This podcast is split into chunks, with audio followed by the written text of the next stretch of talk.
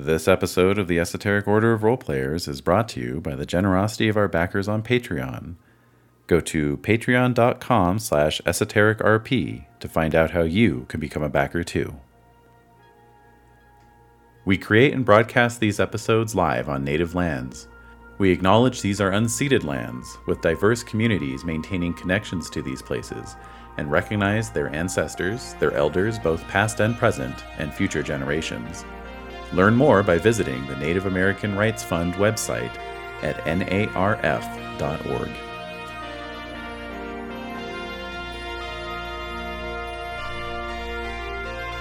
Space, the final frontier. These are the voyages of me, David Larkins, and I'm going where I've never gone before. That's right. I am playing Captain's Log, the solo role playing game for Star Trek Adventures. And when I say I'm going where I've never gone before, I mean that in several ways. Obviously, this is a first for the Esoteric Order of Role Players podcast, in that uh, we have never done a solo role playing game experience on either our public feed or even on our Patreon bonus feed. Uh, although over there, I have done some readings from the Lone Wolf game books with Kenny. But no, this is a true solo role playing game, meaning it's just me, myself, and I. And I will be using the Captain's Log system, which is uh, really just a series of different tables intended to spark creativity and answer questions and throw in fun random elements as I uh, craft a narrative spontaneously as I go. And I'm going to talk a little bit about process and where I'm at with that uh, shortly. But I also mean that I'm going where I've never gone before in the sense of this being part of my journey into Star Trek itself, into the the franchise, the property, the fandom.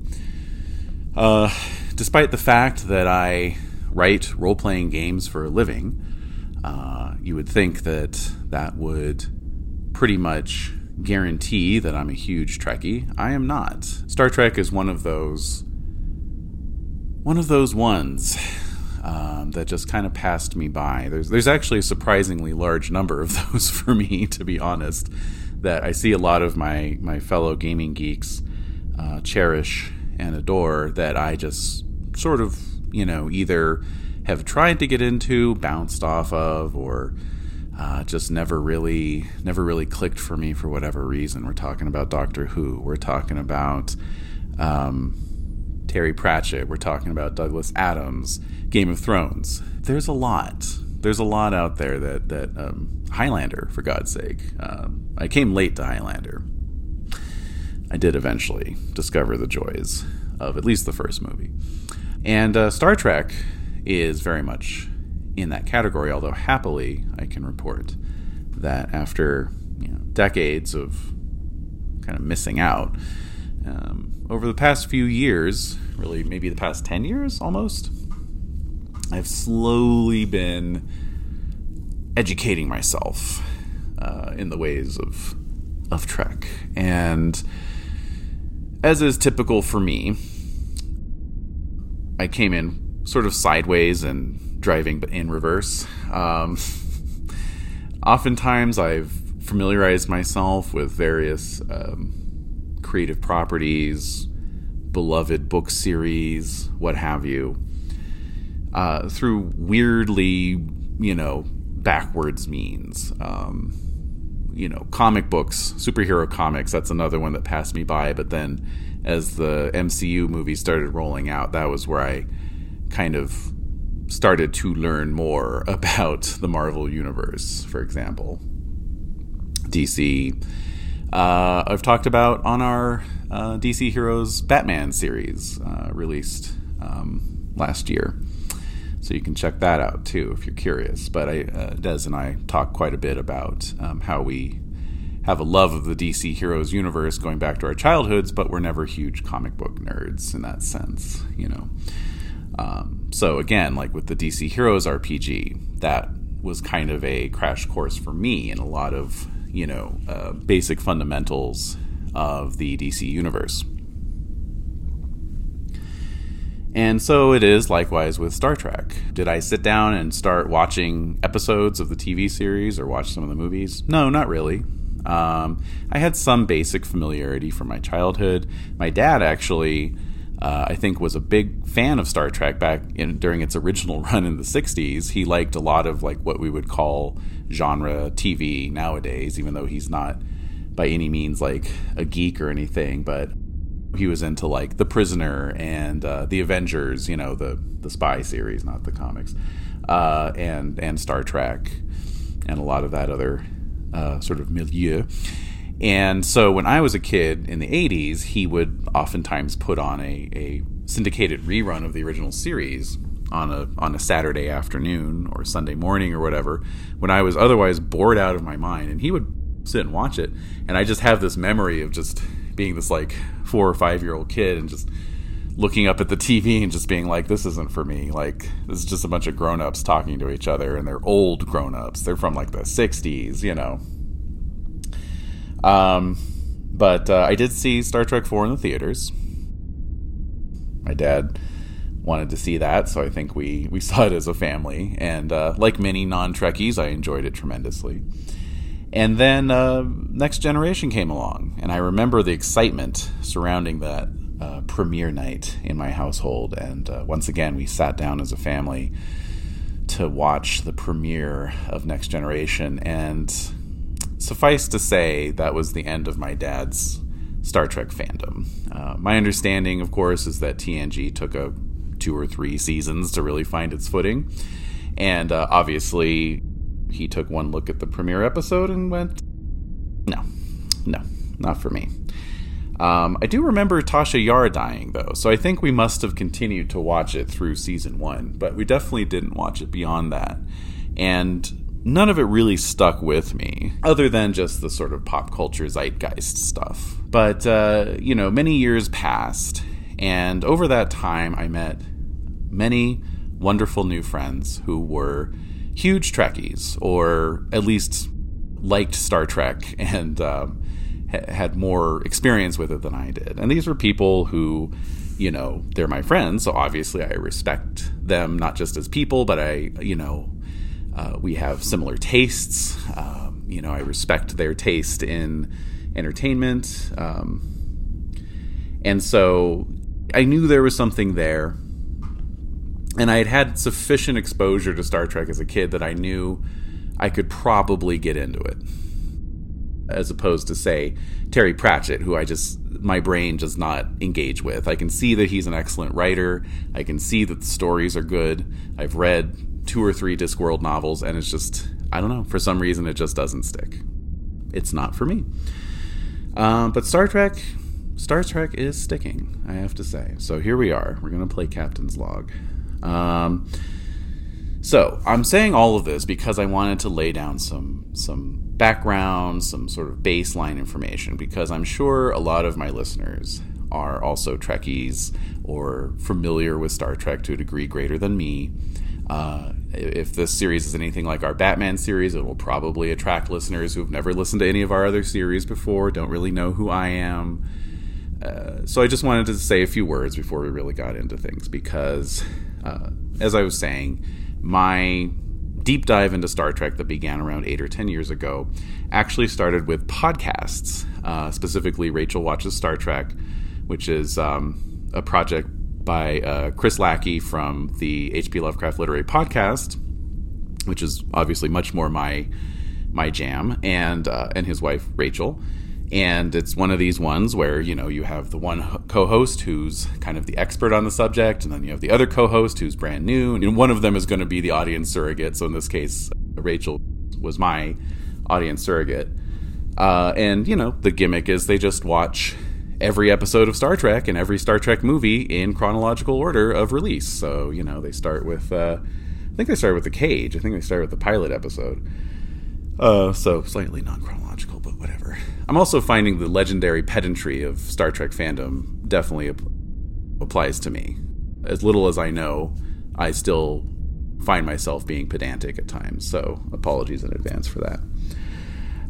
So, listen to Rachel watches Star Trek through the original series and a little bit into the animated series, and then you know, kind of moved on as as one one often does. But then uh, a friend of mine, Joe, hey, what's up, Joe? If you're listening, and his buddies who did a podcast about the band Devo, which is also very much in my in my camp. Decided to do a original an original series Star Trek podcast as well, ABCD TOS. Shout out to them. And instead of going chronologically, they went alphabetically by episode title. And in that case, when I listened to Rachel watch Star Trek, I didn't actually watch any of the episodes. I just listened to them talk about the episodes because they would provide a plot summary and so forth. And uh, and so with ABCD TOS, what I did is since they would rate the episodes, uh, any episode that kind of rated high, like a B plus or higher average rating, I would check out. So I just figured I was getting the cream of the crop because let's be honest, the original series, it's 60s television, it's highly uneven, it's not, uh, there's no attempt made to create like plot arcs, uh, multi episode or multi season arcs, you know. Every episode kind of has to be self contained. That was, you know, them's were the rules at the time. So uh, you can kind of dip in and out and you can watch, quote unquote, the good ones. And since it was four guys, one of whom I count as a friend, so, you know, like, I respected their opinions. Uh, I figured they wouldn't steer me wrong, and I was right. The episodes I watched and Des watched as well um, were great, you know. And Des has uh, her own kind of Star Trek background in the uh, and uh, which is kind of similar to mine in that she's familiar with the property, but she's not. You know, she hasn't watched a lot of Trek, at least prior to the last couple of years. Um, but her dad actually uh, worked for uh, I don't know over 40 years uh, for Paramount as a um, as you know member of the crew. Right, he was like a, a grip and an electrician and a best boy and all those you know all those behind the scenes crew positions that are so crucial for um, making movies, obviously. And uh, you know, so because he worked for Paramount, Paramount Star Trek. Um, he actually ended up working on, I believe, all of the original series cast movies except for the motion picture. I think he started with Wrath of Khan. And, uh, you know, he knew all the cast and had his opinions about Shatner and all that good stuff. And we've told the story on the podcast before about, you know, uh, how he was the guy in charge of holding the key light right up to uh, the faces of, of Kirk and Spock during Spock's uh, tragic farewell at the end of Wrath of Khan as he's saved the Enterprise. And there's Frank off right off to the side of the, the camera holding that key light, you know. So, uh, you know, want to talk about six degrees of separation, uh, more like six inches of separation in that sense. Um, and uh, does his cousin Marina is a huge Trekkie. So, like, we have Trekkies throughout our lives, friend family, you know. And um, and so we finally got into watching TOS through uh, Joe's podcast, and that led us to just decide to watch um, all of the original cast movies, starting with the original, which we were not prepared for. Um, that was an experience, but uh, you know, of course, Wrath of Khan, classic. Star Trek 4, classic. You know, the other ones, they're okay. they range from okay to very good, right? Um, so we did that. And so then Des casually mentions to another huge Trekkie friend, Anna, that, hello, Anna, that we, um, we'd been doing that. And she and her partner Scott are like massive Trekkies. And so that then kind of led to hey, why don't we watch some TNG? So, in, in manner very similar to ABCD TOS, uh, Anna and Scott put together a curated list of next gen episodes for us to watch, which we are currently watching. At the time of this recording, we uh, just watched The Inner Light, which I actually knew about by reputation. Uh, again, you know, there's a certain amount of sort of geek culture osmosis that I've absorbed when it comes to Star Trek. But yeah, so we're we're we're really enjoying it. Um, you know, I can see I can see the difference between original series and TNG very clearly, and you know, again, it's like I think I love both for different reasons, but probably equally. You know, too early to say. We're not done with our next gen watch through just yet, and I think I might even go back and cherry pick a few other episodes, or maybe one day just actually watch the whole thing starting from episode one. But we also want to move on to Strange New Worlds. We want to check out Lower Decks. We've heard a lot of good things about that one. And um, yeah, maybe even some other of the series Deep Space Nine, Voyager, you know, the others, and the rest. Um, we'll also probably check out the next gen movies. Actually, strike that probably. We'll definitely check out the next gen movies. So, if you're listening and you want to head on over to our Discord or leave a comment where this episode is posted, uh, you know, I'm all ears. Uh, if you want to like recommend um, any particular favorite uh, series or episodes or whatever, you know, I am on a journey. Like I said, I'm. This is a learning experience for me, and I'm finding it out as I go along. So, as you may have guessed, this is a warning up front that my Star Trek will vary. I'm going to miss things. I'm going to miss connections. I'm going to miss what might feel like obvious elements to pull into my stories as I generate them. And that's fine. However, I'm also open to feedback and suggestions. So, again, hop on Discord. There will be a channel that I'm going to create specifically to talk about this Captain's Log series. And, um, you know, if there's like some element that I'm missing out on that I could work into future episodes, please let me know. Uh, one thing I want to do with this series is make it a little bit more immediate than what we've been doing for the past few years on the podcast, which is generally recording most, if not all, of the episodes in advance before I start releasing them, just because we had uh, a few um, experiences, we'll just say, back in 2019, 2020, with campaigns that would get underway and then be um, derailed by real life because things have been like things have been.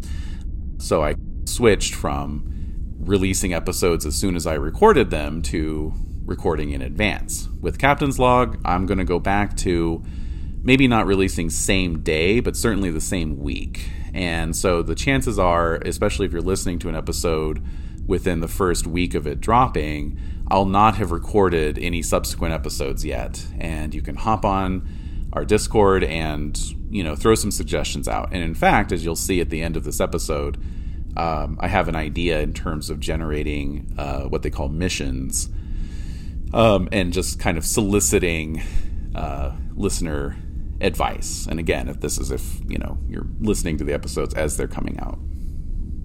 So that all being said, let us talk a little bit about what I intend to do with this Captain's Log solo RPG experience. Okay, so uh, Star Trek Adventures is the current uh, licensed Star Trek RPG. There have been several other versions uh, going all the way back to the late 70s.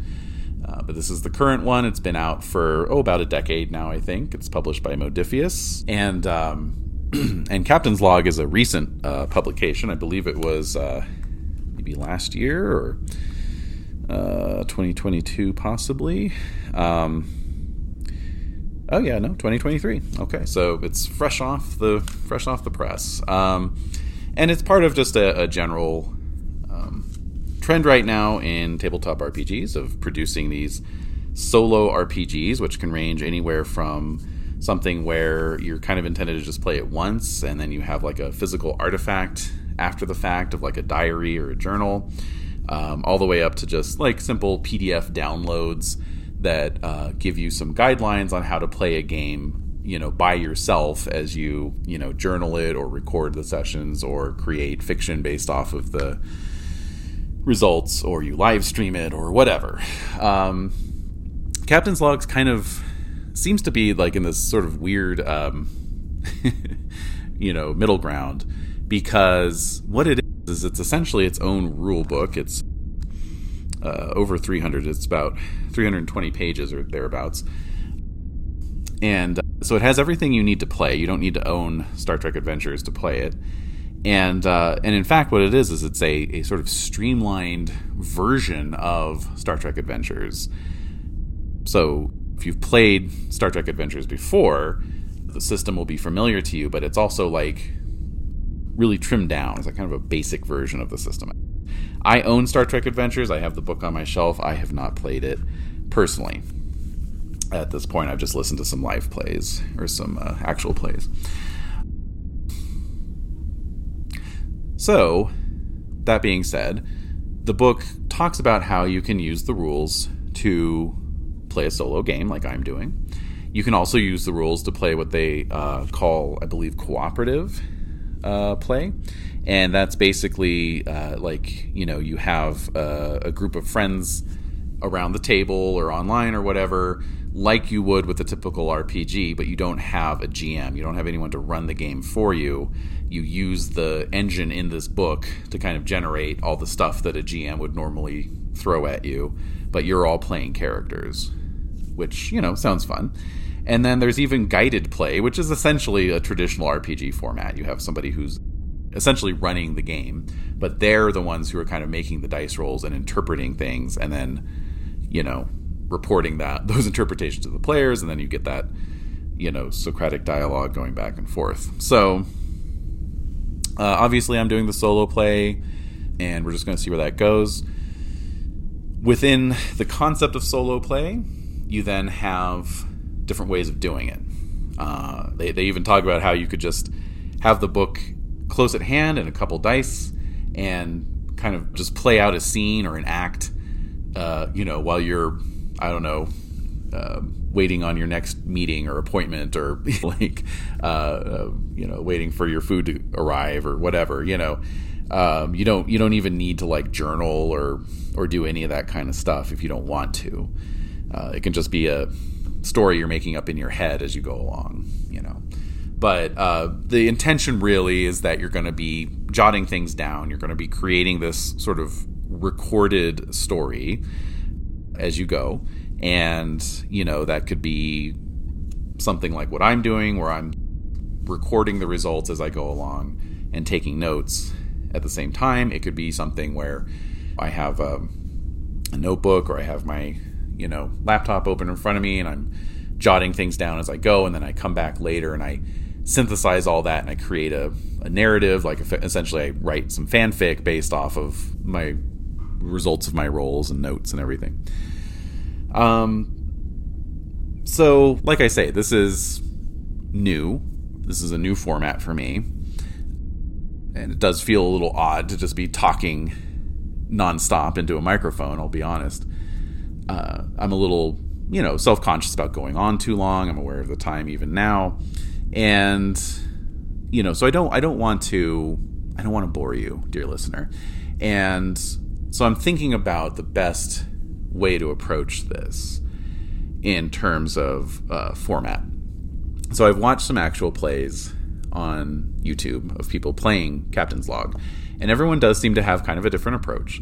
Some folks will like, you know, be rolling the dice and generating results, and then they'll pause periodically and they'll sort of describe the scene as if they're either uh, storyboarding it, like they might even one one guy would tend to describe things like in in like cinematic context. He's you know like our opening establishing shot. We can see in the foreground the captain is standing on a balcony looking down at a huge crowd. You know, um, like as if they're dictating a screenplay or something, right? Uh, which I mean makes sense. I mean, Star Trek, you know, as much as there's been novels and comics and fanfic and all these other things, it's primarily a visual medium. It's primarily associated with TV and movies. So I might copy that style. I, you know, we'll see. Other folks, they primarily are just recording their process, and then uh, like like one one person, in fact, the lead developer of Captain's Log, has an actual play, and he basically just his live streams are basically him just like rolling the dice, jotting down results, and then he goes off and he writes it up as fanfic, and then there's like a link so that you can go read his narrative. You know, I don't want to do that. Um, I want this to be fairly self-contained. That being said, uh, another approach I'm contemplating is maybe just kind of doing the rolls, talking about the rolls as I go along, jotting down notes. You know, it's not just going to be the sound of dice rolling and me muttering to myself and a pencil, uh, you know, scra- scratching across uh, paper. You know, um, I will be talking through my process and thinking out loud and so forth. But then rather than interspersing that with narrative descriptions, I'm thinking I might try, like, at the end of that process to go back and look at my notes and just sort of like extemporaneously tell a story based on my notes. So you'll probably hear me um, trying out different formats as I go along. I imagine I'll probably just settle into a natural um, approach that feels good to me. Uh, but again, I'm open for feedback. If there's an approach that you would prefer to hear, or that if I'm experimenting with different styles and, and you like a particular style, or, you know, oh, episode three was great. I really liked how you did blah, blah. Uh, please let me know. I mean, again, this the whole point of this series is to kind of create a little feedback loop, little dialogue between uh, me and you, the listener. So, without further ado, let's take a quick break and then we're going to jump into creating a character. Because what I intend to do in this first um, session zero, if you will, is talk a little bit about myself. Did that. We're going to make our character. Uh, then we're going to make the starship. And I'm going to talk a little bit at that point about uh, when I'm setting this story.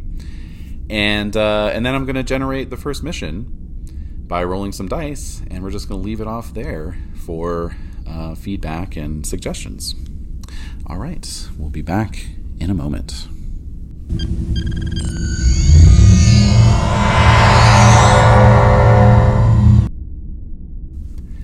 And we're back.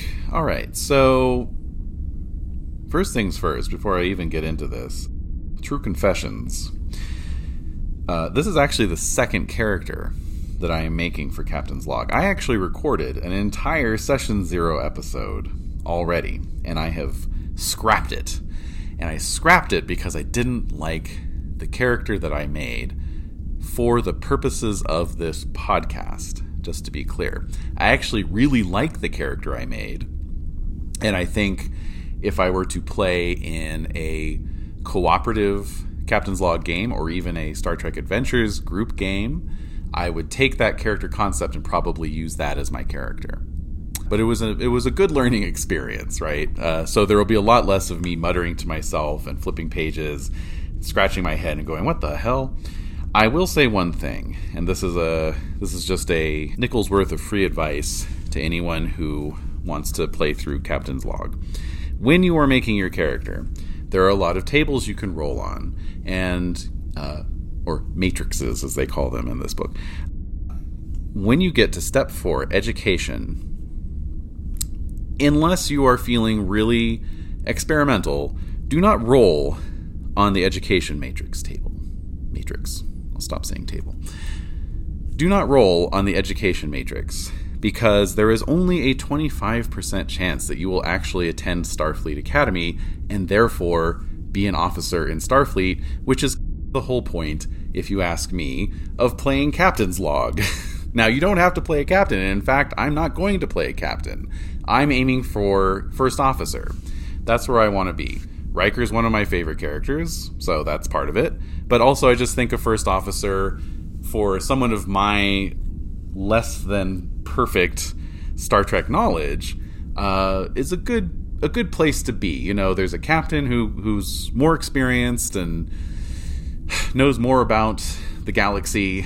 But uh, here I am, the first officer, or maybe some other senior officer on the crew. We'll, we'll, we'll see how that pans out. I'm, I'm open to some variety there. But one thing I wasn't going to do was have my first captain's log experience be centered on a uh, Maquis freedom fighter going up against the Cardassians. Uh, that's just ah, no, it's too out there. It's I didn't even know who the Maquis were when I made this character. I only found that out doing some research afterwards and thinking long and hard about whether I wanted to go forward with this character. So I'm sort of delighted that this book can, you know, lead you in that direction if you let it.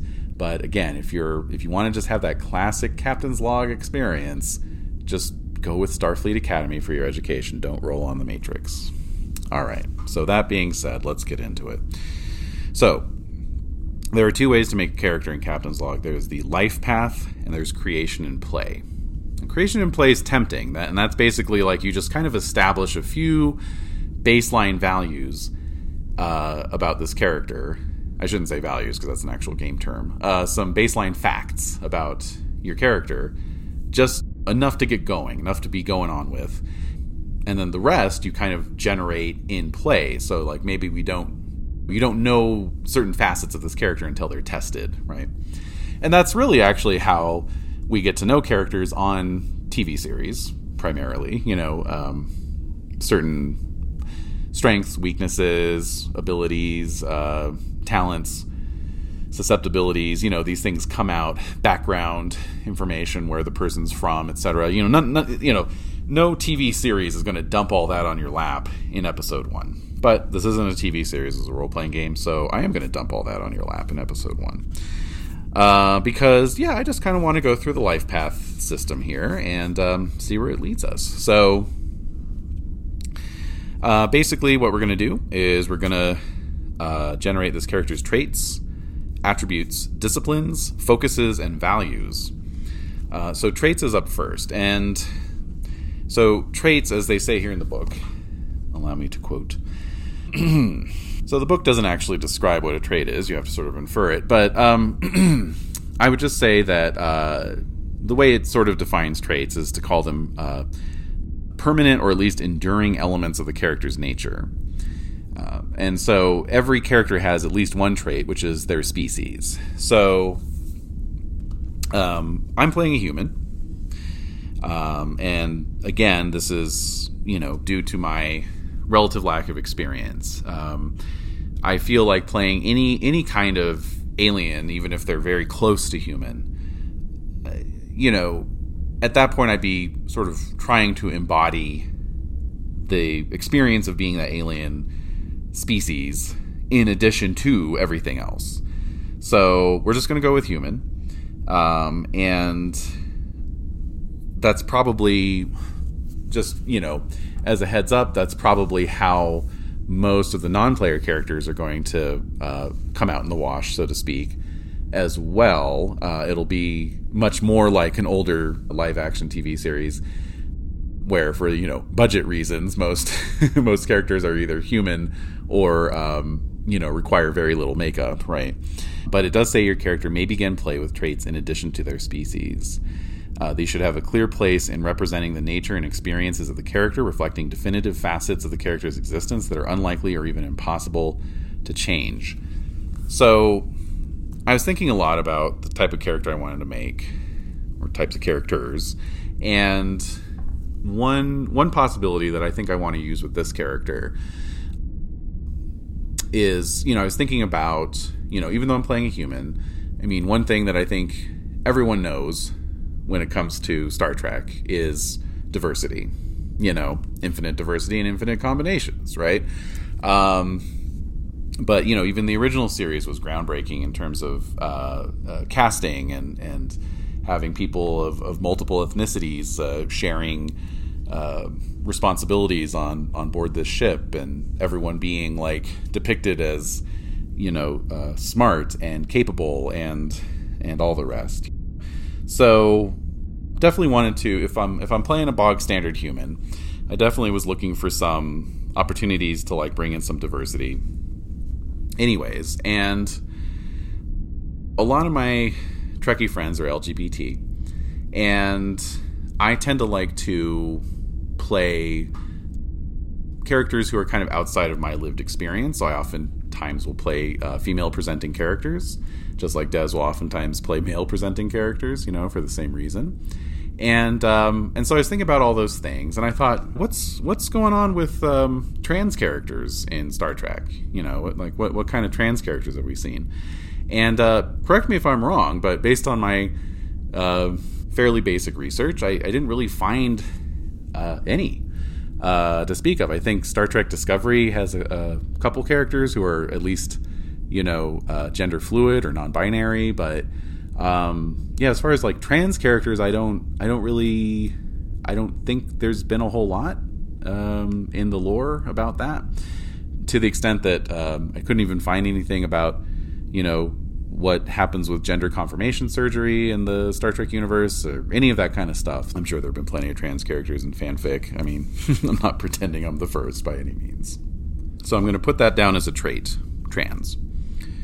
Um, and it, uh, female presenting, right? So she, her pronouns. Okay. So we're going to move on to attributes here.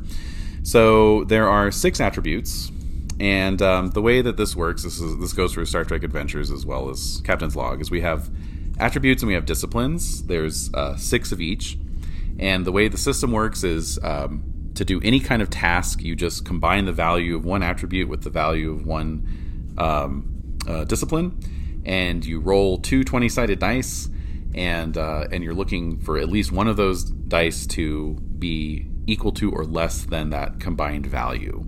So if I have a you know control of ten and a, a command of, of three, you know, and I and I'm trying to like I don't know quell a riot or something. Uh, 10 plus 3 is 13, so I would want a 13 or less on at least one of those 2d20, and it's called the 2d20 system for that reason.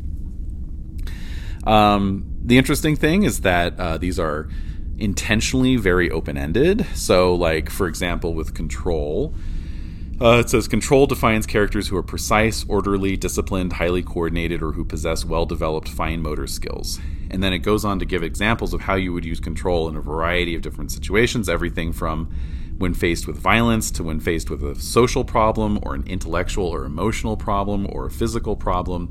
You know, you can apply control to a physical problem just as well as you could apply, say, a more obvious one like fitness, or, you know, likewise, you could apply um, presence or insight to a physical problem. Uh, and so the, the, book does a good job of giving examples of that, uh, which I won't get into, but just very briefly uh, daring defines characters who are decisive and fearless. Fitness defines characters by their physical prowess, athleticism, and endurance. Insight defines characters by their instincts and their perceptiveness. And then um, presence defines characters by their strength of personality and by their ability to draw attention and command respect. oh, so I guess maybe presence plus um, plus command might have been better for quelling a riot. And then reason defines characters by their adherence to logic, and it demonstrates a strong tendency toward meticulous analysis, detailed planning, gathering of evidence, and the forming and testing of theories. Um, eight a value of 8 in any of those is average, considered average. So um, we are going to um, figure out those attributes. And then just jumping ahead a little bit, we've got the disciplines, which are command, con, engineering, security, science, and medicine. And just like with the attributes, these are intended to be broadly applicable. So uh, command is leadership, negotiation, coordinating and motivating others, and also personal discipline and resisting coercion. Con is about spacecraft and the practicalities of living and working in space.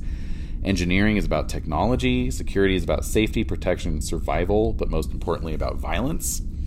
Science is at its heart about the pursuit and application of knowledge. And medicine uh, is important enough to stand on its own as a distinct discipline and field of study, and um, much as there is some overlap between science and engineering. Um, then we have focuses. These are, um, again, sort of broadly applicable uh, specialties that the character is known for. They are not tied to any particular uh, discipline, although they might tend towards one more than others. But again, you're supposed to theoretically be able to broadly apply your, your focus, but it might be things like um, decisive leadership or physics or um, efficient evasion, you know, or uh, internal medicine. and then values are one of my favorite uh, mechanics. They're basically these uh, phrases, I guess, that define something that's important to the character, and the best values can be applied both positively and negatively. Um, so they give you 20 examples on a matrix, which I intend to largely stick to. Um, although I've, got a couple pre-selected just because I like them, but uh, the idea is that you can tap a character's value in an appropriate situation um, uh, to kind of give you a mechanical leg up. But once you do, you actually have to erase that value. You've spent it, and then you have to generate a new value right then and there, perhaps based on like what's going on in that moment or maybe just some other facet of the character's personality that's going to you know come to the fore at some point in the future and i just think that's so cool um, what a great way to have a character experience growth you know over the course of a, of a campaign. I just think that's so cool. What a great mechanic. So okay. Life path creation. So step one is species. So we've i've already talked about the human part. Um, now they've got what is this? Uh, well, they've got a lot of species in here, and they've got them broken down even by eras. So, species is going to affect your starting attributes. So, we start out at seven in each of our attributes. Okay. And then your species is where you start buying those attributes up. Now, every species except for human has a rote um, set of bonuses that's going to give you a plus one to three different attributes. So, like an Andorian, for example, gets a plus one control, plus one daring, plus one presence, right? Whereas a, um, a Kzinti gets a plus one daring, plus one fitness, plus one control.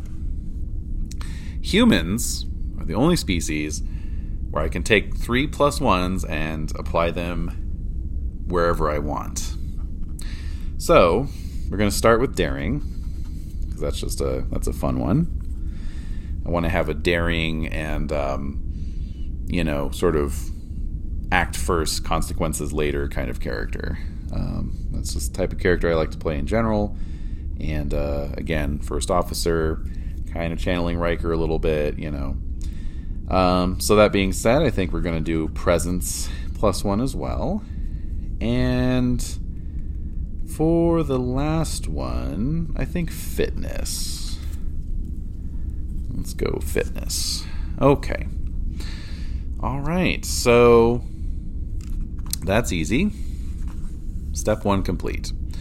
Um, I should also mention there's rules for um, characters who are uh, mixed heritage. Um, and again, we're just we're going to try and keep it as as straightforward and simple as possible for the purposes of backstory, you know. Um, so, speaking of which, step two is environment. So, regardless of their species, Starfleet officers come from many environments across many worlds. While many humans are born on Earth, many more were born on a colonized world elsewhere in the galaxy, on a starbase or starship. All right, so in choosing your character's environment, you'll start from either its setting, such as a homeworld or colony, or its conditions, such as a utopian paradise or world at war. Each offers different storytelling prompts, both provide the same type of benefits to your character sheet. All right, so with my my first character, the character I'm not using for this series, I went with conditions. So I think just to kind of vary things up, we'll go with settings this time. And I roll a 10. Isolated colony. Interesting. All right. So, Your character comes from a colony isolated from broader galactic society. Worlds like the Vulcan monastery on P'Jem use the vast distances between star systems as an opportunity for contemplative isolation, while others are settled because they present unique research opportunities. The cultures of these colonies tend to focus on learning and introspection interesting. So if I'm going for a character who's much more in the camp of like decisive action, then I could definitely see this character uh, chafing at their um, home environment, right, as they were growing up. Your character gains a value which reflects the environment and culture the character was raised within. This is a good opportunity to consider how the character grew up isolated from the rest of the wider galaxy and therefore how they view alien species or even their own. I then choose either reason or insight, increase that attribute by one, and choose one of engineering, science, or medicine and increase that discipline by one. Okay. And if I remember correctly, the disciplines all start at one here. Let me just go back and double check on that. Yes, disciplines all start at one. Okay. Character gains a value which reflects their environment. All right. So in this case, though, I'm going to go with uh, I'm going to go with a val- with one of my pre-selected values, which is seeking to find myself far from home. I think that fits perfectly.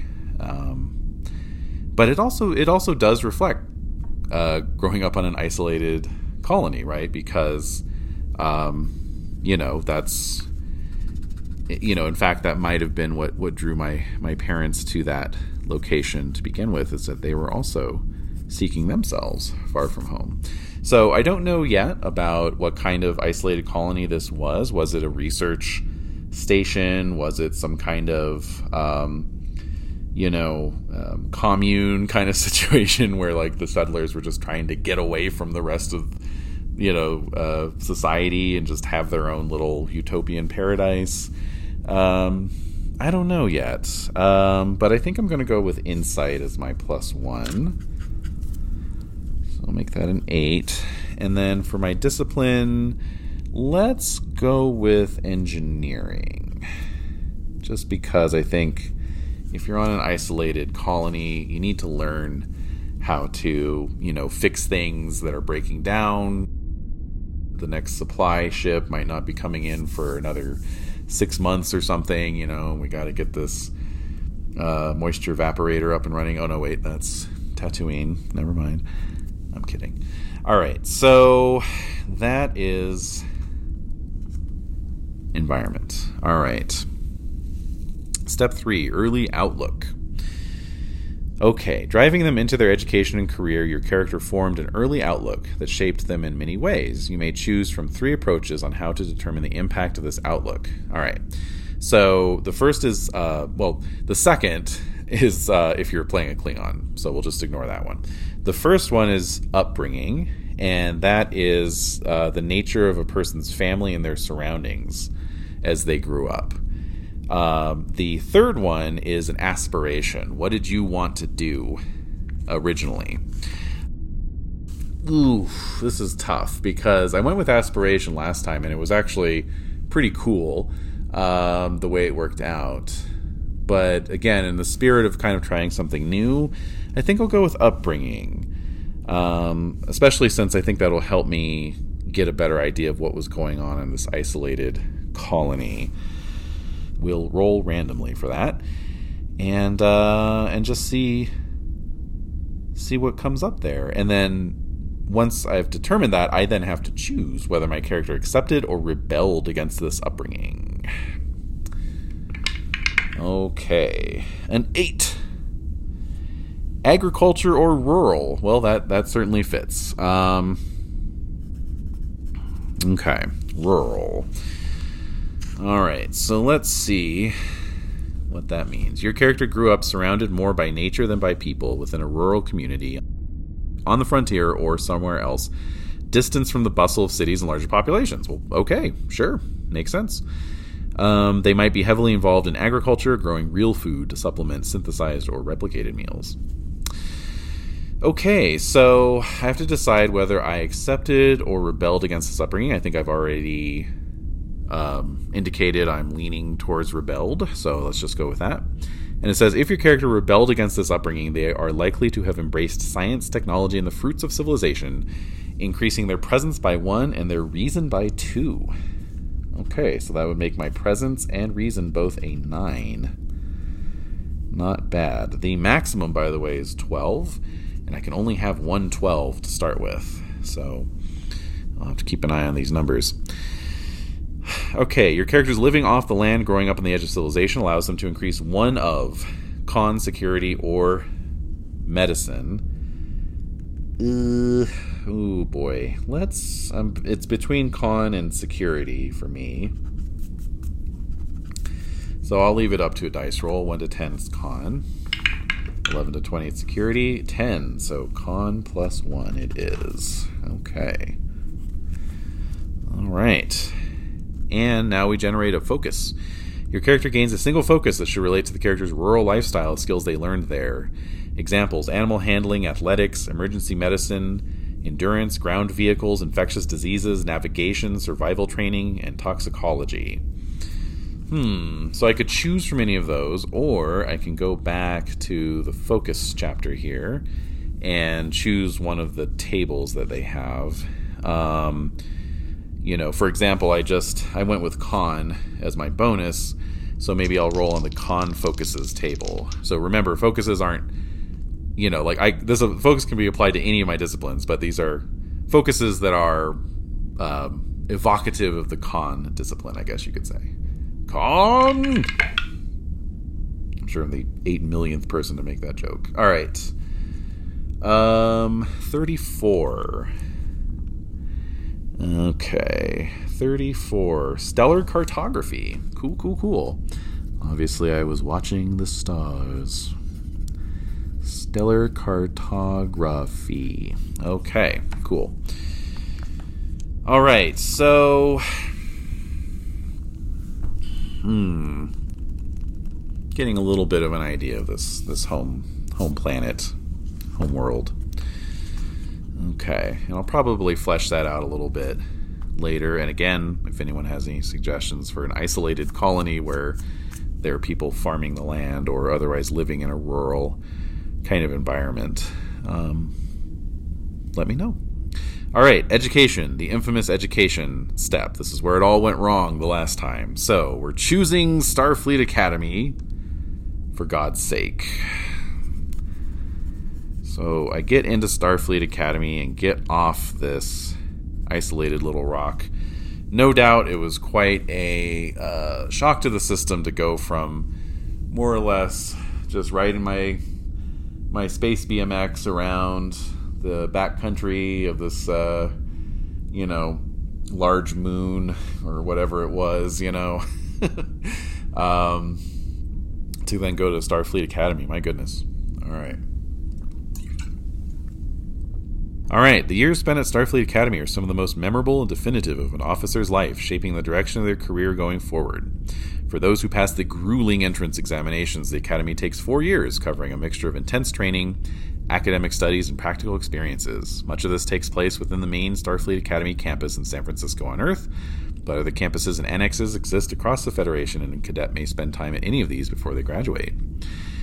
A graduate of the, Star- of the Academy receives a commission as a Starfleet officer with the rank of ensign, after which they may wait several weeks or even months for their first assignment. Some cadets, particularly those pursuing a doctorate, choose a path that requires an additional year or two of training and study, and instead graduate at the rank of lieutenant junior grade.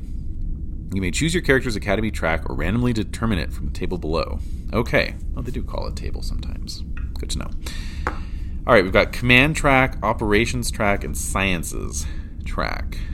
Operations track is practical and hands on, dealing with many of the realities of Starfleet's mission.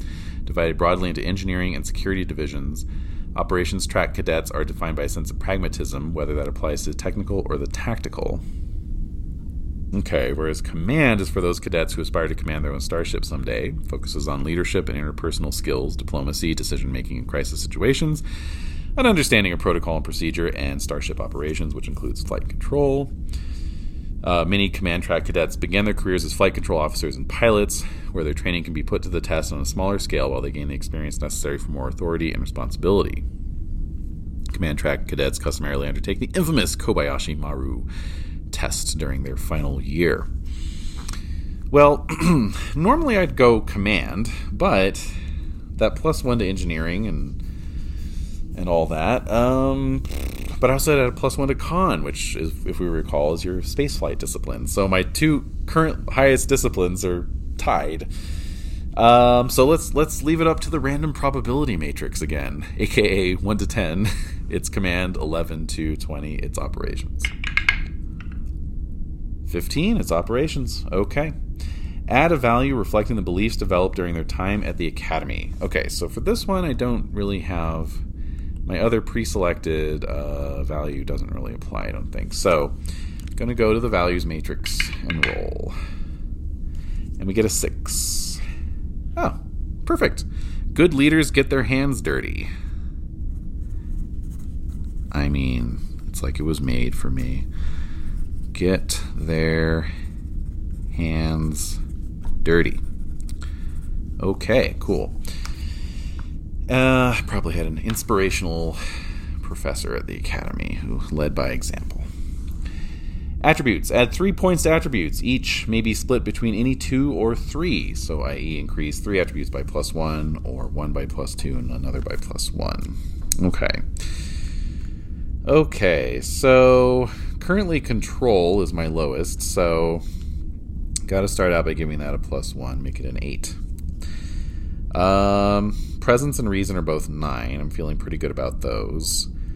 Um, so it's really down to whether I want to do a plus two to daring, fitness, or insight. Oh, screw it. Let's put a plus two in daring, make that a 10. Okay. Disciplines either increase security or engineering by plus two, then select two other disciplines to increase by plus one each. You may not increase any discipline above four at this stage. Okay, so I'm going to increase security by plus two, make that a three. We'll make engineering a three as well. And then let's make uh, science a two. I'm aware that my command is still at a one. Hopefully, I can boost that up a little bit. All right, and then focuses. Select three focuses, at least one of which should relate to your character's chosen track. Examples computers, cybernetics, electroplasma power systems, espionage, hand phasers, hand. Okay, on and on. On and on it goes. Okay, so I'm gonna. I liked the table rolling before, so we're gonna. I'm gonna roll on. They want three focuses. Okay, so I'm gonna roll on security, engineering, and con. No, I already did con security, engineering, and science. Okay, here goes security. That's an 18. Hand phasers. Hell yeah. Okay. Engineering. Uh, is that a double one? It is. These dice have little symbols for the ones, so I wasn't sure there for a second. Um, advanced holograms. What the fuck? okay. And science. That would be a 31. A specific historical time period. Oh, I love that. Shit. All right, so I'm going to put a little bracket around that to remind me to pick one out. Specific historical period.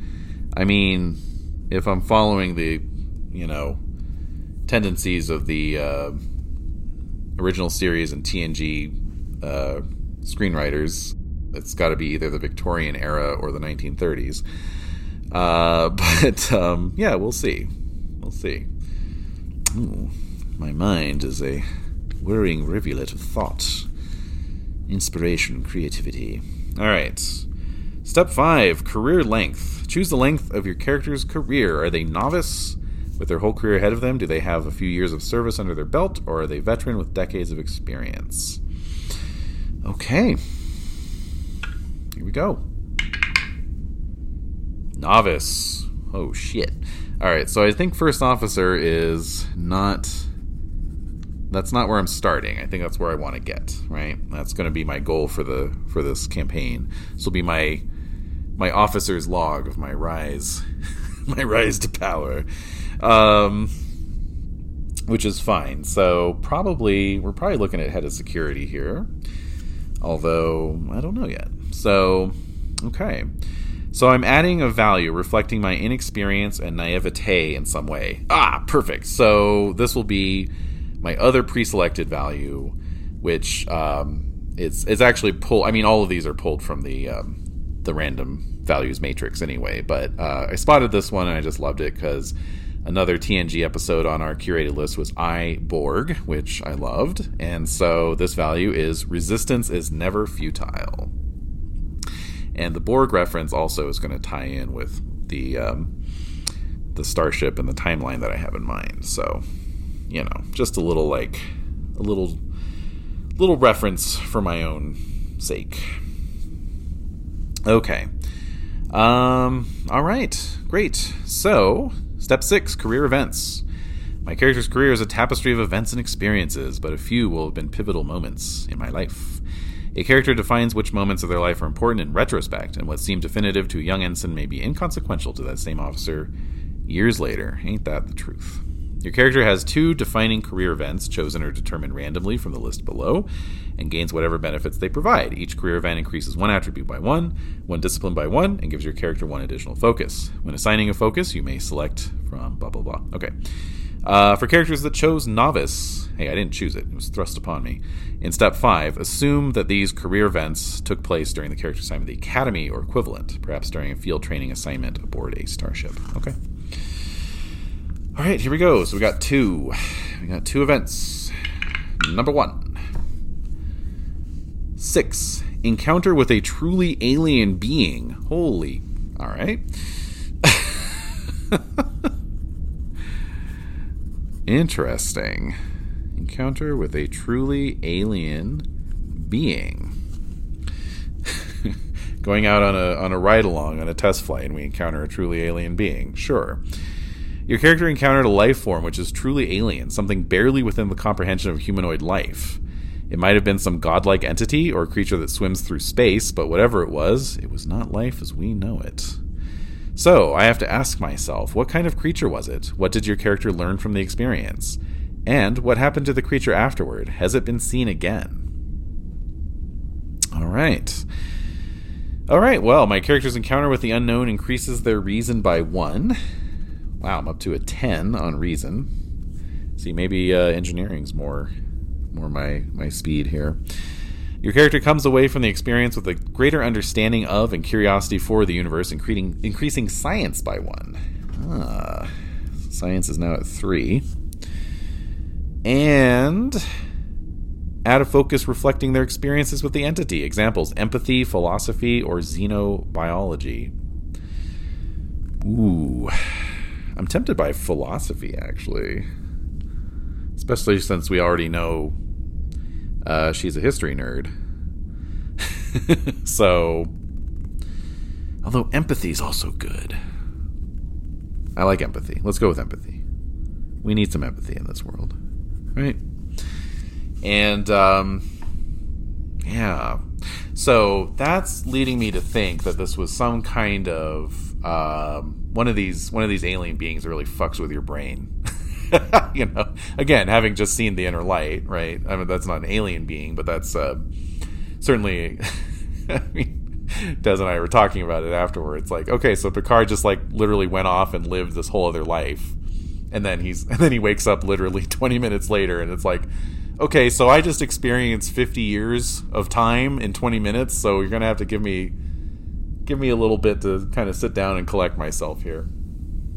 So I don't think it was anything that extreme, but I think it was definitely some kind of yeah, like some kind of being that exists um, in like um, some kind of like telepathic or psionic kind of non-corporeal you know like in a metaphysical sense we might say it was like an astral being right it was something that oh maybe it's like a fourth dimensional being or something you know?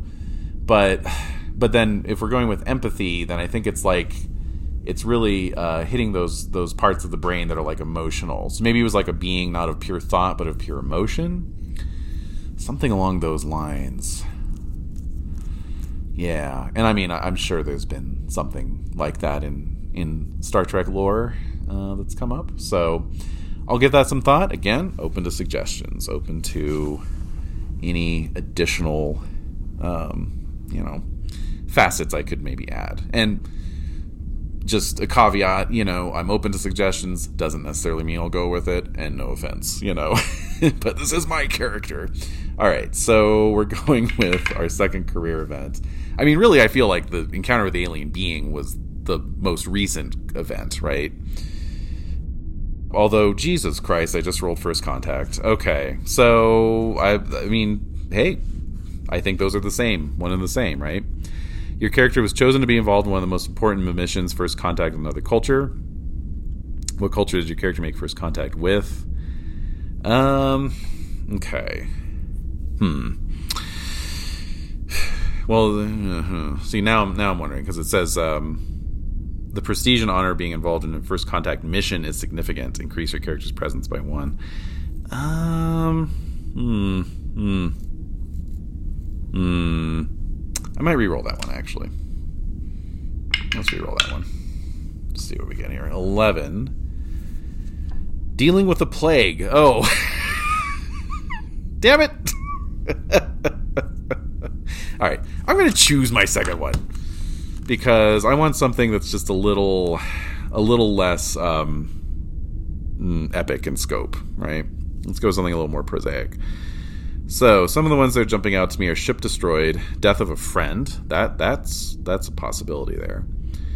Um, lauded by another culture, negotiated a treaty, required to take command might be interesting, actually.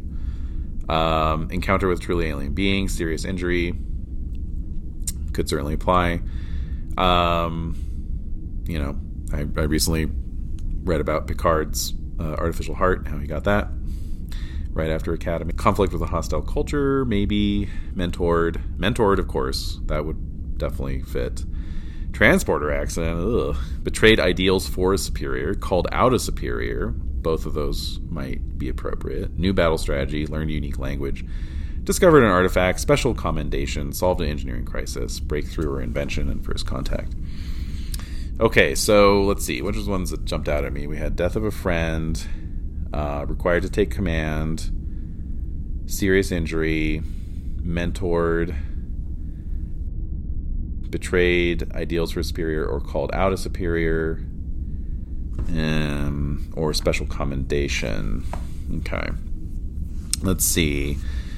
So, how many is that? One, two, three, four, five, six, seven. Seven different possibilities. Okay.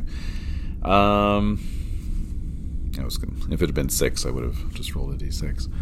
Um, can we cut one out? Let's cut out special commendation. There we go. Okay. All right. I'm going to randomize it. Let's see what we got. Okie dokie. Here we go. A three. Serious injury. Oh no!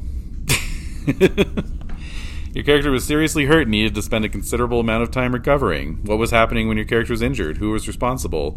What did the recovery entail? Did the character need a prosthesis or cybernetic implant afterward? All right. So I think that definitely happened at the academy. Um, it was um, it was um, some kind of training accident, and um, who was responsible? Hmm. Uh, that's a good question. Was it me? Was it another classmate? I like the idea of having like some bad blood, maybe with another classmate who caused the accident. So um, let's say it was uh, let's say it was an explosion, and um, so the recovery simply entailed. Um, yeah, I, I don't I don't think I don't think there was any like prosthesis or implants or anything like that. It was just it was one of those deals where it was like um, the injury was so serious that I could have died, but then you know medical crew were able to get to me and then get me healing up within maybe hours or, or days at the most, right? Star Trek medicine being what it is. But it was one of those ones where it was like, well, until we got you to sick, uh, it was touch and go.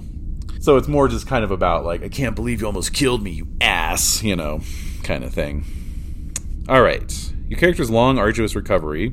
Well, okay, fine. It was a long, and arduous recovery. Okay, fine.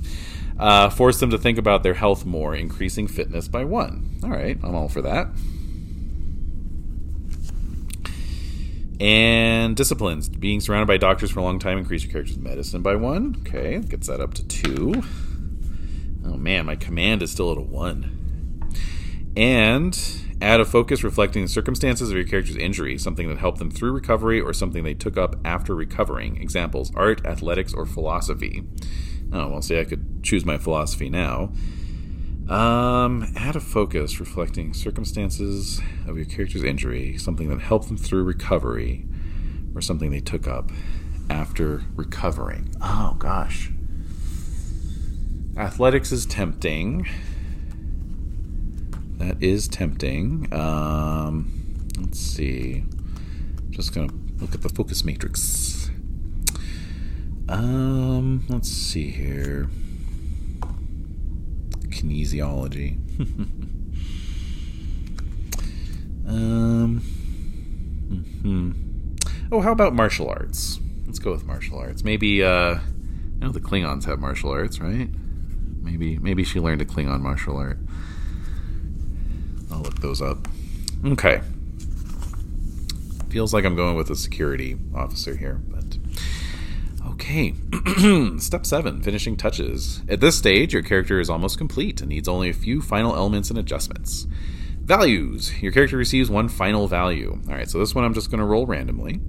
So let's go to the values matrix and see what is to be seen. Okay. This might reflect the career events rolled in step six or may represent some other element. Sure. Okay, let's see. Uh, that is a two. Act with confidence even if you don't feel like it. Good advice. Get confidence, stupid. Alright, even if you don't feel like it. Okay. Increase two attributes by one each. Okay. So, what do we got? We got Control 8, Daring 10, Fitness 9, Insight 8, Presence 9, Reason 10. Alright, so we're going to boost Presence by 1. And let's do Control, make that a 9. So my Insight is an 8. That's my that's and that's an average, remember. So that's my lowest. Despite my interest in history and my my newfound empathy. So maybe maybe I'll start boosting my insight now that I've learned to be more empathetic after encountering that being of pure emotion. All right, increase two disciplines by one each. All right, well I got to get command up to two. I mean that's just embarrassing. And let's make let's make conn a three so that way I have conn 3, security 3, and engineering 3, and that just feels kind of nicely well rounded there. All right, so my character's attributes should total 56. Okay, let's see here. It's uh, 28, 36, 46, 56. Perfect. Discipline should total 16. All right, so that's 6, 9, 11, 14, 16. Yes. I should have four values. Check. And six focuses. Check. Okay. All right, so now I have now we have come to the part where I determine my assignment. Okay, especially in the solo mode of play, your character's assignment will contribute significantly to the genre and focus of the stories you create around them. As the name of the game suggests, you might choose for your character to be a captain of a starship or starbase. You might also choose to portray one of the captain's senior officers, group of personnel who make the important decisions about the ship and who aid the captain as department head, subject matter experts, and trusted advisors. You might choose to play another unique role, such as an admiral overseeing fleet actions, a civilian scientist embedded on a Starfleet vessel, a judge advocate general tackling tricky cases, or an administrator overseeing Starfleet Academy. While the possibilities are endless, the following are the most common senior staff roles played by the main characters of Star Trek media, and thus common roles you might choose for your character or with whom your character will interact in your stories. Okay. So we have commanding officer, executive officer, um, mm-hmm. and then we have let's see. So it's a, it has like in solo mode. You know, if you do this, if you choose this, it'll lead to these sorts of stories. So in solo mode, giving your character the, uh, the first uh, executive officer assignment will facilitate a wide range of stories from away missions to Starship Command, from tireless work of managing staff to unique challenges of serving under a notable or difficult captain. Yes, so that's where we're aiming for. Then we got operations manager. This is the engineering department. Operate uh, manages and oversees all technical operations aboard or involving the ship, normally from operations station on the bridge, or in conjunction with the chief engineer, or on smaller ships, one officer may fill both roles. Giving your character this assignment will facilitate stories featuring close ups on iconic Star Trek elements, discoveries found from sensor sweeps, mysterious computer malfunctions, and the operation of holodecks, transporters, main deflector, and other classic technology. Tempting. Flight controller or helmsman. Not a typical senior staff role. Some captains, particularly those operating in uncharted space, choose the most senior helmsman or flight control officer to serve as senior staff as well. In solo mode, giving your character's assignment will facilitate classic ace pilot stories and chronicles of young officers taking their first steps in a promising career. See, there might go with that actually, right? Right? Yeah, that's tempting. I'm liking that a lot actually.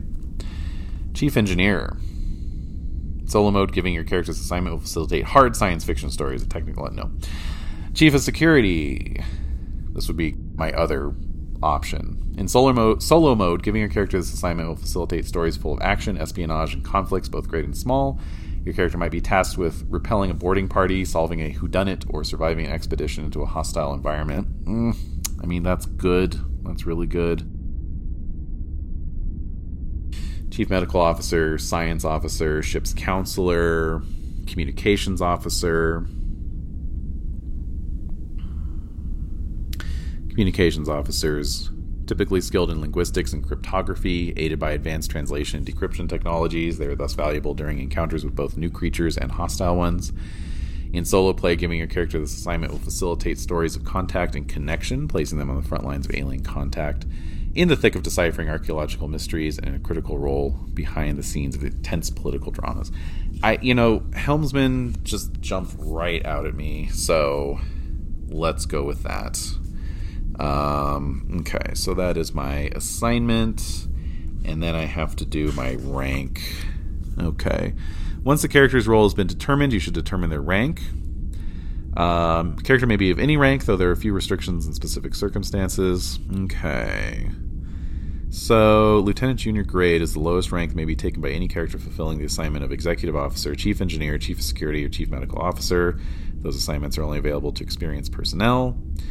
Ensign is the lowest rank available to any officer. Then we have Lieutenant Commander and Captain.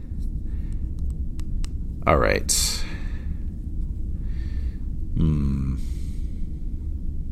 I'm just I'm debating between ensign or lieutenant junior grade. I guess we have to go with lieutenant junior grade, eh? All right. Lieutenant junior grade. Okay. And um, yeah, my assignment is helmsman. I also just want to give a um, shout out to the custom sheets that I'm using um, for this whole operation. Uh, this is the Star Trek Adventures Captain's Log Zine. It's available on the site itch.io. Um, it's from a creator uh, calls themselves that Walsh guy, and uh, it's great. Um, that you know, obviously, you can download sort of the official Captain's Log sheets from the Modiphius website. I really like this um, this third party uh, thing, this zine uh, because I don't know. I like the formatting.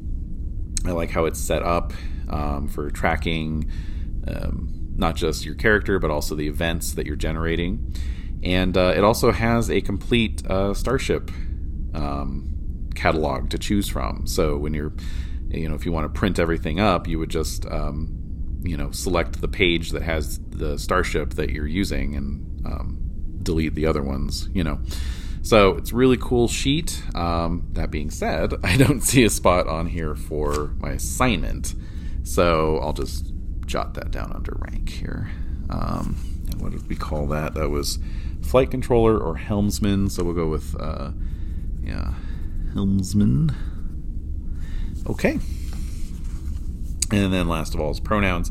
And I see here in the text it says transgender individuals like Gray Tal. So I didn't mean to imply earlier on that there have never been any transgender characters in Star Trek, but also a quick check of the internet reveals that is a character from Star Trek Discovery. So obviously this is a more recent thing for the franchise as well. So that's all good. Okie dokie. That is our character. Oh, and of course we have a name. So uh, there's a great another great site. It's called Donjon, and it has a ton of name generators on it. And in fact, it even has a Star Trek name generator. And so um, I went ahead and went through that and came up with a name that sounds a little Star Warsy, but I also like it. It is Wyn Cedeno. So that's W Y N. Cedeno is with a C E D E N O. Wyn Cedeno. So that is uh, Lieutenant Junior Grade Wyn Cedeno. Um, helmsman aboard. Ah, what ship? What ship am I on? It is the USS Kyushu. So I'll pause there as uh, all you Star Trek nerds are searching your memory alphas. Why does that sound familiar to me? Well, I was thinking about what era I wanted to set this in, obviously. I knew I was going to center it somewhere around the TNG era. Um, just uh, both as a, a, little tip of the hat to my my many friends who love TNG more than any other of the series, and uh, also just because that's what I'm watching right now. Uh, next Captain's Log outing, I'll do TOS, but uh, or if I run Star Trek Adventures. But anyway, um, I was thinking about the specific time. I was looking at chronologies, timelines, etc., etc. I was looking at ship types, right? You know, because like that's the thing is like you have to kind of choose your era in order to know what kind of ship uh, class you're going to be on. And so they, they it's sort of a dialogue. They inform each other. You know, you might think, oh, I really want to have my ship be this particular class, so that means ergo it has to be within this, you know, sort of range band of of eras, you know. So I was uh, I was even sort of paging through the um, Captain's Log zine, you know, because like I say, it has a, a page for every single different type of ship class, uh, along with um, you know a top down and a side view of the ship. And I mean, there's a lot of really cool designs, sexy designs, you know, to choose from, and um, and the New Orleans class jumped out at me. So I was like, okay. So I go to the Memory Alpha wiki, pull that up it's got some links, you know, here are some examples, these class of ship. And, you know, they link out to their to those uh, pages for those specific ships. And the, the top one was the USS Kyushu. I'm like, okay, I'll click on that. And it says the USS Kyushu is one of the ships that is destroyed at the Battle of Wolf 359. Um, which is, of course, the sort of desperate last stand against the Borg as uh, as the Borg cube is approaching Earth, and uh, and the Enterprise shows up right after the battle, and there's all these like destroyed uh, ships just floating in, in the dead of space, and and uh, and so and they they sort of reel off a list of several of them, including the Melbourne. Dun dun dun! Oh my God, Riker turned down a captaincy on board that ship. Aren't we glad he did? But the Kyushu is another one that gets mentioned in that line of dialogue, and that got me thinking. I love a good predestined, doomed scenario, you know. I wrote a whole ass book set in the 1920s Berlin, you know, like um yeah, so that kind of clinched it for me and i thought you know why don't we have this taking place why doesn't why why don't we have this captain's log be exploring the backstory of the uss kyushu prior to its destruction at the battle of wolf 359 um, so I've looked up a few things. There's, you know, there's the memory beta non-canon wiki that has a few more details on the Kyushu. Um, and uh, I think it says there that it's one of the first of its of the class to be launched. So, you know, if we just kind of backdate uh, from the Battle of Wolf 359 and say we go back about uh, you know 20 years maybe, um, then that's where we'll be uh, setting our story. Is uh, 20 years prior to the Battle of Wolf 359. So whether or not our plucky young Lieutenant Junior Grade Wyn Cedeno is still serving on board the uh, Kyushu at that time. perhaps as a first officer. I don't know, but maybe we'll find out. Maybe not. I'm not really expecting this to take 20 years of, of story time, you know, but um, who knows?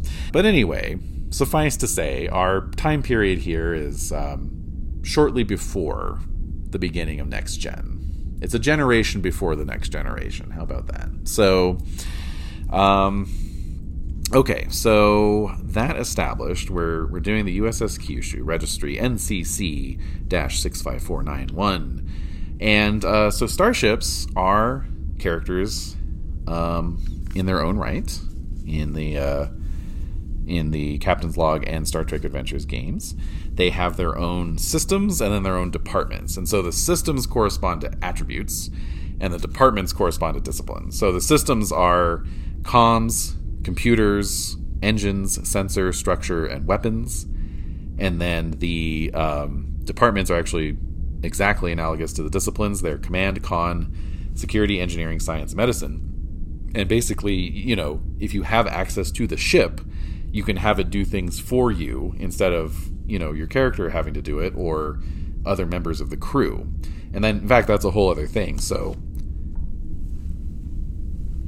on this um, on this nice little sheet here, um, there's actually a duty roster that I can fill in for the captain, first officer, etc., etc. And um, and so, oh, and that's where I put my assignment. Aren't I silly? So there it is: helmsman, Wyn Cedeno, rank lieutenant, junior, species human, and then yeah, and then I can fill in these other characters, which I'll probably do uh, offline, so to speak. I'll just roll up some some basic details like the names and species and stuff.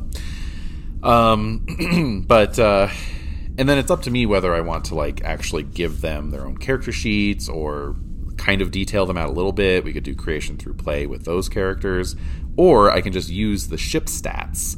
So, like the chief of security, I might just use the ship's stats to represent, or at least like security team or something. I might just use the ship's stats in that place. So um, anyway, uh, the the Kyushu is um, is a pretty pretty nice ship. It's got tens in comms, computers, engines, and sensor, nine in structure, and eight in weapons. Um, its highest um, uh, what do we call these again? Departments are engineering and science with a four in each. Its security is a one, so it's not a warship by any means. Conn is three, so handles pretty well, and command and medicine are both two. And then, really, the only other thing that we have to do is define uh, traits and talents. So, much like how um, for a character, you know, their species is their trait. Uh, if it's a Federation starship, that is a trait unto itself. Um, you know, Romulan warbird might be another trait, or you know whatever. So um, Federation starship is a trait, and then um, it says to consider a unique trait as well. And so I think for the uh, Kyushu, I'm going to give it the trait of doomed. It's a doomed starship. Um, but that might, uh, you know, that might potentially have a positive impact as well. Who knows?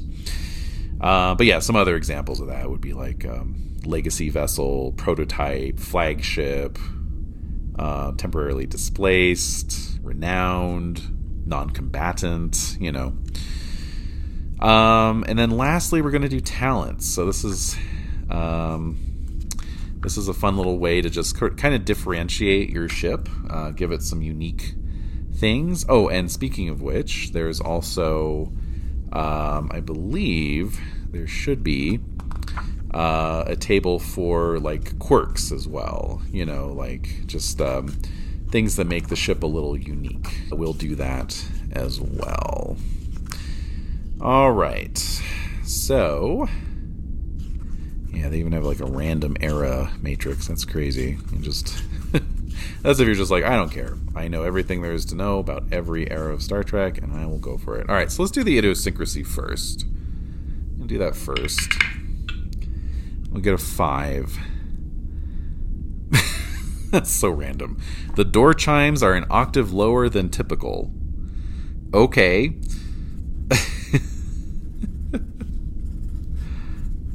Okay, door chimes an octave lower. Sure. All right, now we're going to roll up talents. You get one. So the ship's scale, that's a sort of numeric value indicating like how much damage the ship can take and I don't know, just its general size, crew, crew, complement, everything else. Um, the scale is four, so we're going to roll uh, four times, and it's 3d20. Which seems a little mean because it's the 2d20 system, but whatever. All right, it's also mean because I have to roll uh, or uh, tally up 3d20. All right, so 16 plus 12 is 28, so that's 32. High resolution sensors. That makes sense considering it's uh, engineering and science uh, talents. Not talents. Traits? Why can't why can't I keep this in my head? Departments. High resolution sensors. Okay. Next. We have 29 extensive shuttle bays. Hmm. Okay, that's cool. Uh, what does that mean? Vessels shuttle bays are large, well supplied, and able to support a larger number of active shuttle miss- missions simultaneously. I think that also fits pretty well. Next up, we have got 25, 38. Improved impulse drive. Okay, sure. That's cool. Let's see. Improved impulse drive. More powerful on most, than on most ships, allowing the ship to acu- accelerate much more quickly. can scoot out of there real fast. All right. Oh, and it says on the high resolution sensors, the vessel sensors can gain large amounts of accurate data, though they are extremely sensitive. Oh man. I'll keep that in mind for complications. And then 28 emergency medical hologram. Well, considering that Wyn studied advanced holograms, I'm sure that is of some interest. Um, the ship's oh 2370 or later. Oh, whoop, whoop, whoop. Never mind. We're not there yet. We're at about 2350, right? Okay, so instead, we've got 21 cloaking device. Iconic. Only on non Federation vessels. Boo! Boo! Alright, we're rolling again. Alright, that is a 16. Automated defenses. Alright, alright. You're going to tell me I can't take that one either? Huh? Huh? 23rd century or later, that's fine. The ship's weapon systems can automatically lock onto a target and fire even if the crew is incapacitated or unavailable. Okay, cool. All right, that is the USS Kyushu. Easy peasy. All right, so the last thing we're going to do is generate our first mission. Um, and the reason I'm doing that now, like I said, is just because these are going to be uh, kind of open ended the way that you generate missions. And so, again, I'm just I'm open to suggestions, and um, yeah, we'll just kind of it'll give me some some time to think, if nothing else. Even if no one no one pipes up, I'll still have time to think about how we want to approach this. Okay, so we're to start by rolling on the mission type matrix.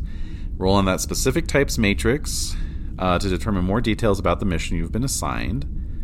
Mm-hmm. Roll an incident and theme combined to form inciting incident. Roll d20 to generate starting advantage or complication, depending on the result, starting advantage or starting complication. Uh, add even more excitement to your inciting incident by rolling on the encounters matrix as needed to generate people, places, and things. Write your opening captain's log and launch your adventure. All right. So we're gonna we're gonna do all this now, and so that way I'll have an opening captain's log. Well, I'm not going to generate the people, places, and things, but we'll do all the other stuff. That way I can have an opening captain's log for the next um, episode. All right, so we're going to start with mission type. And that is a 12 planetary exploration. Classic. Okay. Sounds good. All right, so then we're going to go to the subtype planetary exploration. And we get a 19. It's a trap. Ooh. All right. It just says trap here, but all right. um, okay, cool, nice. And then, okay, so then it says uh, roll an incident and theme and combine to form an inciting incident. Okay, so here goes the incident and the theme. Both are sixes. Okay. So the incident is destroy. Gravimetric distortion is the theme. Destroy gravimetric distortion. Ha! Okay. So, uh, right there, that's a great example of where I feel a little out of my depth because I'm like, is a gravimetric distortion a thing, or is that just some Star Trek techno babble that's supposed to get my imagination going? I don't know. All right, now we're going to decide whether there's a starting advantage or complication, even odd. I got even, so there's a starting advantage, thankfully. Okay, and then, um, so we're going to roll the starting advantage. Federation assistance. Another starship is in range to render assistance with the task at hand. Cool. All right, so considering that the Kyushu is kind of more of a science, uh, sciency kind of vessel, it's it's a little bit more, um, what would we say? Yeah, science and engineering. Maybe this is like the Kyushu's been called in to destroy the distortion, but we're we're getting cover from you know, uh, more of a, a, kind of a warship or, you know, uh, uh, sort of general purpose ship. Um, you know, I don't know. Would it be gauche to have the Enterprise present? Is the Enterprise even around in 2050? Is it the Enterprise C? Has that been destroyed yet? I don't know. See, there's these little these these little like patches of lore that I have that I kind of like wash up on the shores of, you know. All right, so we've rolled the starting advantage. Uh, advantage. Add even more excitement by rolling on the encounters matrix. Right. Okay, we're gonna get really exciting here. All right, we're gonna roll type of encounter. Abandoned places. I like that. We'll roll on the abandoned places matrix. Haunting figures appear and disappear randomly. Classic. All right. I could see that even happening on the bridge, maybe. And of course, that would have to have something to do with the gravimetric distortion, even though I don't know what that is. Okay, randomly. Hoo-hoo-hoo. All right. And then, as needed, generate people, places, and things you may encounter during this mission with very various probability matrices. So, obviously, I have to generate the planet itself, um, the other ship, right? Um, probably some of the crew, at least. Okay. And um, I think that's probably it. All right, so I feel like I've actually got a, a, fair grip on this, but again, like anyone wants to throw out ideas, um, hell, if you want to throw out some suggestions for what the other uh, ship is, you know, if you have a favorite, um, I'm all ears. So we'll see where this all goes. I'm very intrigued. This is a great start. I love this uh, setup, and um, and let's not forget that this is a trap, right? That's the uh, that's the sub the subcategory of planetary planetary explorations that we're dealing with a trap, and uh, we're here to destroy gravimetric distortion, but we've got random figures appearing and disappearing randomly, and somehow this is going to turn out to be a trap. All right. Well, uh, until next time, um, keep watching the skis. I mean, skies.